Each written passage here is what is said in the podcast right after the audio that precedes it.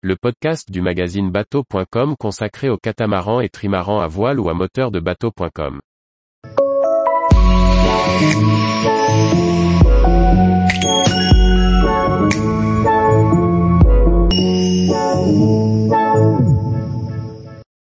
Guindeau récalcitrant, une réparation délicate à effectuer au mouillage.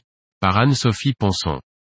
Au cours de nos navigations en famille vers le Grand Nord, notre ancre et notre guindeau servent sensiblement plus que nos défenses et nos amarres. Alors, quand le guindeau d'Arthur nous joue de méchants tours, nous devons vite détecter le problème et trouver une solution. Un dépannage réussi dans l'attente d'une réparation plus complète. Au départ de l'île de Giga en Écosse, notre guindeau nous avait joué de méchants tours alors que nous tentions vainement de remonter l'ancre. La chaîne s'enroulait autour du barbotin et se coinçait.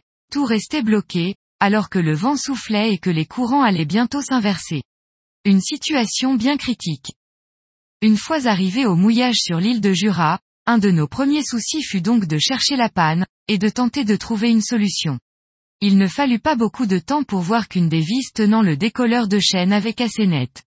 La pièce avait, par conséquent, basculé en arrière du guindeau et ne remplissait donc plus son office.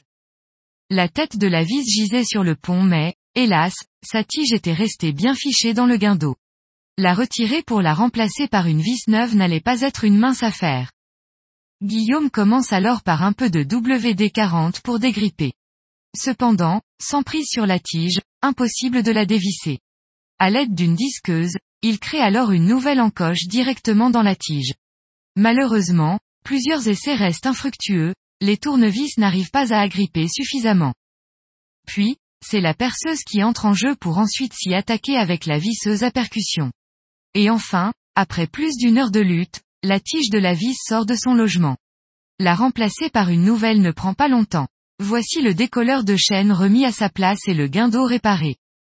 Cependant, nous nous rendons vite compte qu'une fuite d'huile s'est également déclarée dans la bataille. Peut-être le guindeau a-t-il été trop malmené? Nous devons donc investiguer. Pour cela, il faut déconnecter l'appareil de ses branchements électriques, démonter le vaigrage et retirer l'isolant pour accéder au boulon qui le fixe sur le pont. Tout cela crée un grand remue-ménage bien salissant dans la cabine avant, qui est celle de Tristan notre petit dernier. Il nous faudra bien deux journées, entre les averses, l'école et tout le reste, pour démonter, repérer la fuite au niveau d'un joint du guindeau et nous rendre compte que parmi les nombreuses pièces de rechange que nous avons, celle-ci nous fait défaut. Alors, après un grand nettoyage, nous remontons l'ensemble et refaisons l'étanchéité. Encore une chose à ajouter à la to-do list pour réparer définitivement dès que possible. Tous les jours, retrouvez l'actualité nautique sur le site bateau.com. Et n'oubliez pas de laisser 5 étoiles sur votre logiciel de podcast.